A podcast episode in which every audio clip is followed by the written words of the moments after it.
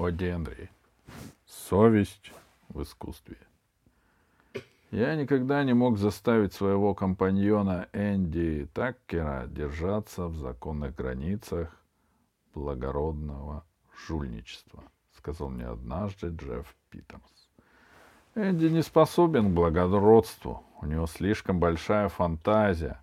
Он, бывало, изобретал такие мошеннические, такие сверхфинансовые способы добывать деньги, что на них наложила бы вето даже железнодорожная компания. Сам же я принципиально никогда не брал у своего ближнего ни одного $1, не дав ему чего-нибудь взамен, будь то медальон из фальшивого золота, или семена садовых цветов, или мазь от прострела, или биржевые бумаги, или порошок от блох, или хотя бы затрещина. Наверное, какие-нибудь мои предки происходили из Новой Англии, и я унаследовал от них стойкий и упорный страх перед полицией. Ну а у Энди родословное дерево другой породы. Он, вероятно, мог бы проследить свою генеалогию только до какой-нибудь финансовой корпорации. Как-то летом, когда мы обретали на Среднем Западе и промышляли в долине Огайо с семейными альбомами, порошками от головной боли и жидкостью от тараканов, Энди пришла в голову новая финансовая комбинация, подлежащая преследованию со стороны судебных властей. «Джефф, — говорит он, — по-моему, пора нам бросить этих огородников и удостоить своим вниманием что-нибудь более питательное и плодовитое. Как тебе нравится идея нырнуть в самую гущу страны небоскребов и покусать каких-нибудь оленей покрупнее?» «Что ж, — говорю я, — моя идиосинкразия тебе известна. Я предпочитаю лесный, легальный бизнес, такой, как сейчас.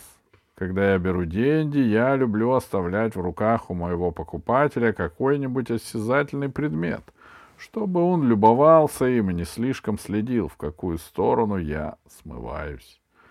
Но если ты придумал что-нибудь новенькое, Энди, говори, выкладывай, послушаем. Не так уж я привержен к мелкому жульничеству, чтобы отказаться, если взамен предложат что-нибудь лучше». «Я подумывал, — говорит Энди, — устроить небольшую облаву. Так, без собак, без егерей, без особого шума, но на обширное стадо американских мидасов, которые в просторечии зовутся питтсбургскими миллионерами». «В Нью-Йорке?» — спрашиваю я. «Нет, милейший, — говорит Энди, — в Питтсбурге. Они водятся главным образом там. Нью-Йорка они не любят. Бывают там изредка и только потому, что от них этого ждут. Питтсбургский миллионер, попавший в Нью-Йорк, все равно, что муха, попавшая в чашку горячего кофе. Люди смотрят на него и говорят о нем, а удовольствия никакого. Нью-Йорк издевается над ними за то, что он просаживает уйму денег в этом городе, насмешек и снобов. На самом деле он там ничего не тратит. Я однажды видел запись расходов, которые один житель Питтсбурга, стоивший 15 миллионов, составил после того, как прожил 10 дней в Нью-Йорке. Вот какова эта запись. Проезд по железной дороге туда и обратно — 21. Проезд в кэбе в отеле обратно — $2. Счет в отеле по $5 в день — $50. На чай — $5750.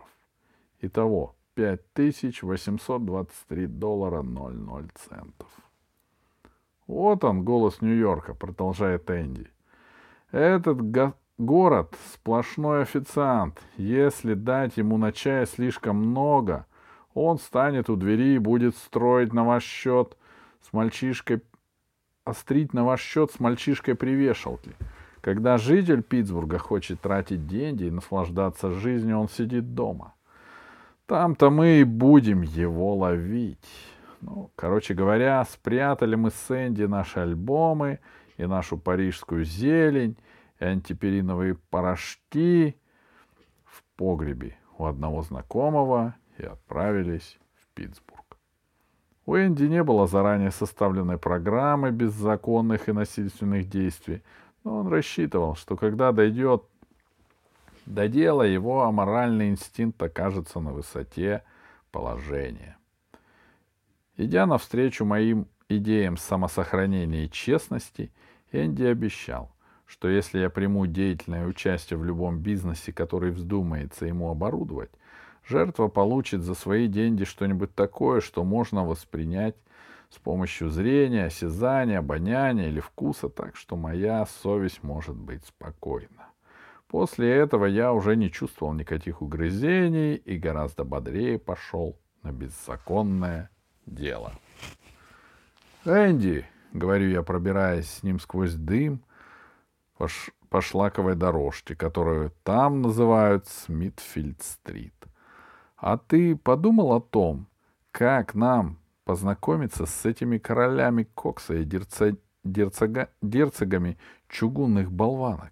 Я вовсе не хочу умалять мое умение вести себя в гостиной и мою систему обращения с ножами и вилками, но проникнуть в салоны здешних потребителей дешевых сигар труднее, чем тебе кажется.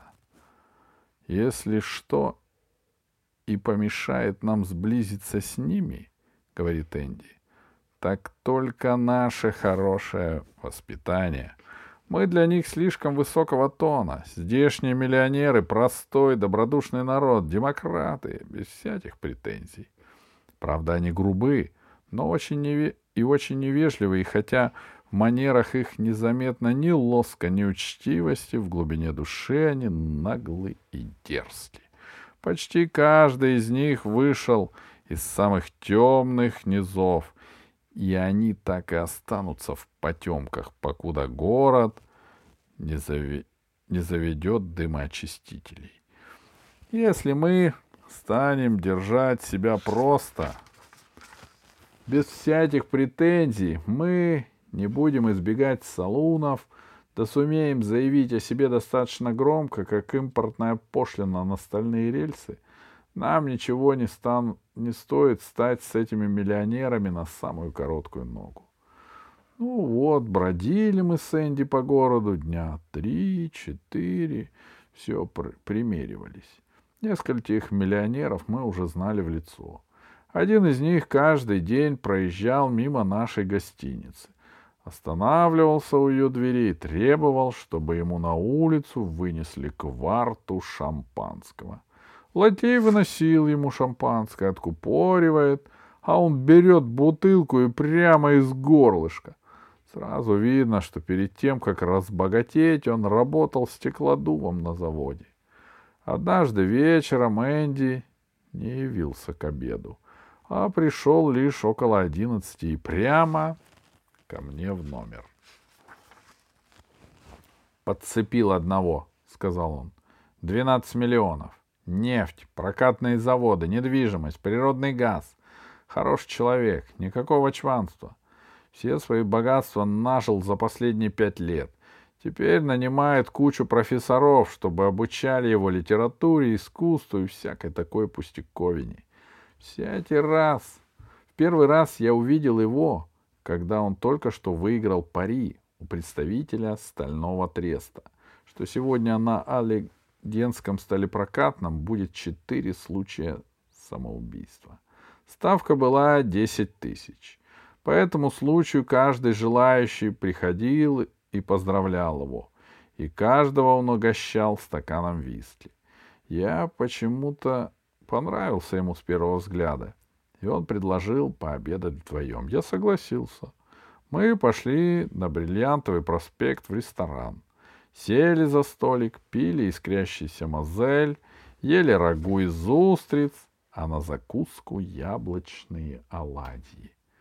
Потом он захотел показать мне свою холостяцкую квартиру на Либерти-стрит, Квартирка в 10 комнат, прямо над рыбными рядами, а ванная выше этажом.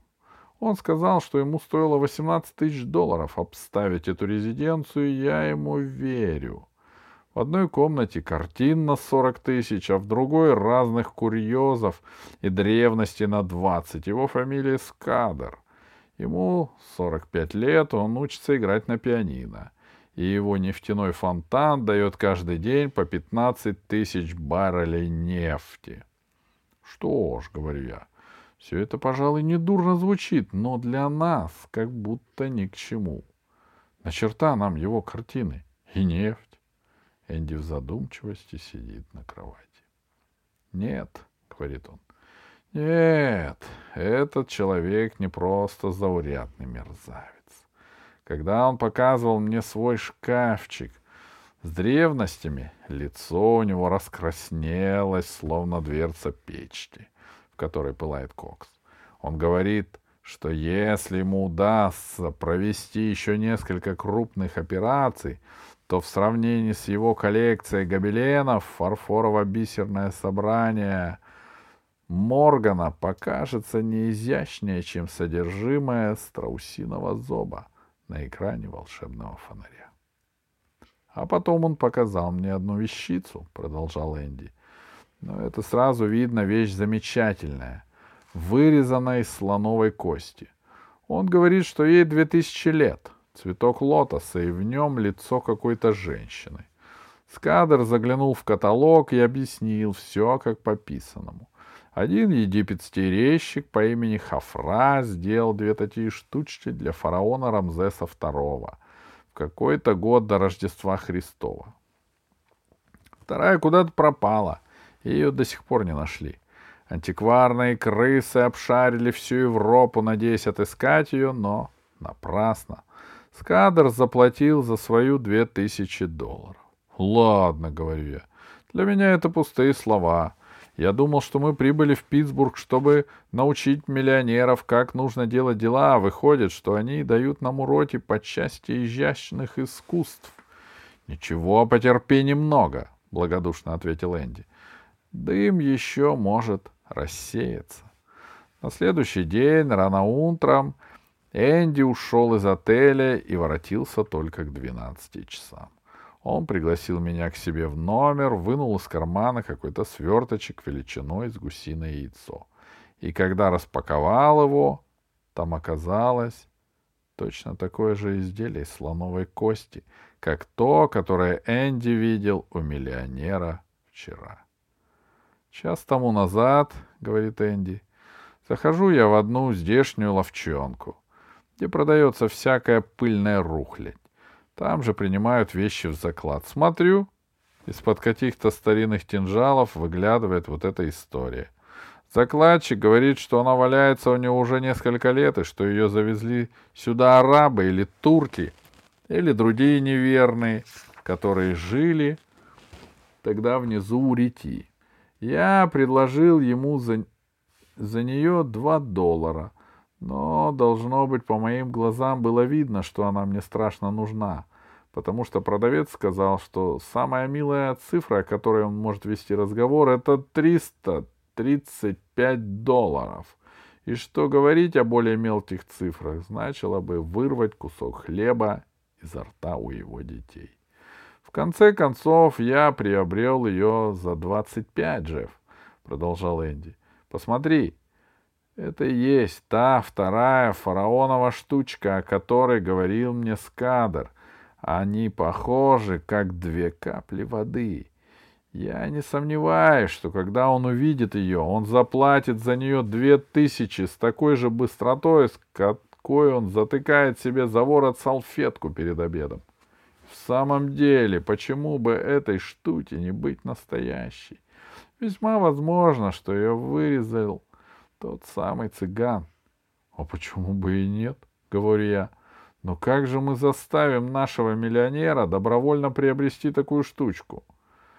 На этот счет у Энди был готов вполне разработанный план. И вот как мы привели его план в исполнение. Я достал синие очки, напялил черный сюртук, взлохматил себе волосы и превратился в профессора Пикльмана. Я переехал в другую гостиницу, зарегистрировался там и послал телеграмму Скадеру, прося его пожаловать ко мне по важному делу, касающемуся изящных искусств. Не прошло и часа, он поднялся ко мне на лифте, неотесанный мужчина, крикун, весь пропахший коньякутскими сигарами и нефтью. — Алло, профессор! — кричит он. — Что вы поделываете? Я пуще прежнего взлохмачиваю волосы и смотрю на него через синие очки. — Сэр, — говорю я, — вы Корнелиус Кадр, проживающий в штате Пенсильвания в городе Питтсбург? — Да, это я! — кричит он. — Давайте выпьем по этому случаю. — У меня, — говорю я ему, — нет ни желания, ни времени предаваться таким злокачественным и нелепым развлечениям. Я приехал сюда из Нью-Йорка по делу, касающемуся искусства. Мне стало известно, что вы являетесь обладателем египетской таблетки из слоновой кости времен фараона Рамзеса Второго. На ней изображена голова царицы Изиды на фоне цветка лотоса. Таких изображений было изготовлено только 2. Одно из них считалось пропавшим. Недавно мне посчастливилось приобрести его в одном малоизвестном музее в Вене. Я хотел бы купить и то, которое хранится у вас. Какова будет ваша цена? — Черт возьми, профессор! — кричит Скадер. — Неужели вы нашли его? И вы хотите, чтобы я продал вам свое? Нет, нет. Корнелиусу Скадеру нет нужды продавать свои коллекции. При вас ли это произведение искусства?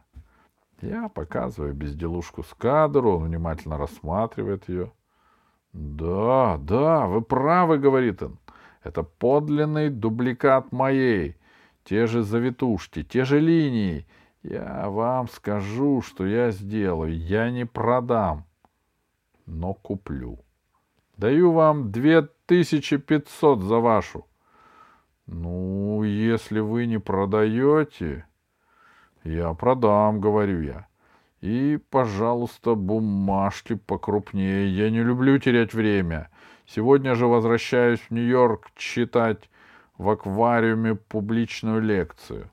Скадер пишет чек, посылает его вниз, в контору гостиницы. Там его меняют и приносят мне деньги. Он берет свою египетскую штучку, а я беру деньги и еду к Энди в его гостиницу. Энди шагает по комнате и глядит на часы. «Ну?» — спрашивает он. 2500, — говорю я, — наличными. «У нас осталось всего 11 минут, — говорит он. — Поезд сейчас отойдет. Бери чемодан и ходу». «К чему торопиться?» — говорю я ему. «Дело было честное. А если даже наша египетская штучка — подделка, это не сию минуту откроется. Для этого нужно время». Скадер как будто уверен, что она настоящая. «Она и есть настоящая», — говорит Энди. «Она его собственная. Вчера, когда я обозревал его коллекцию, он вышел на минуту из комнаты, и я сунул эту штучку в карман. Бери же скорее чемодан и бегом!»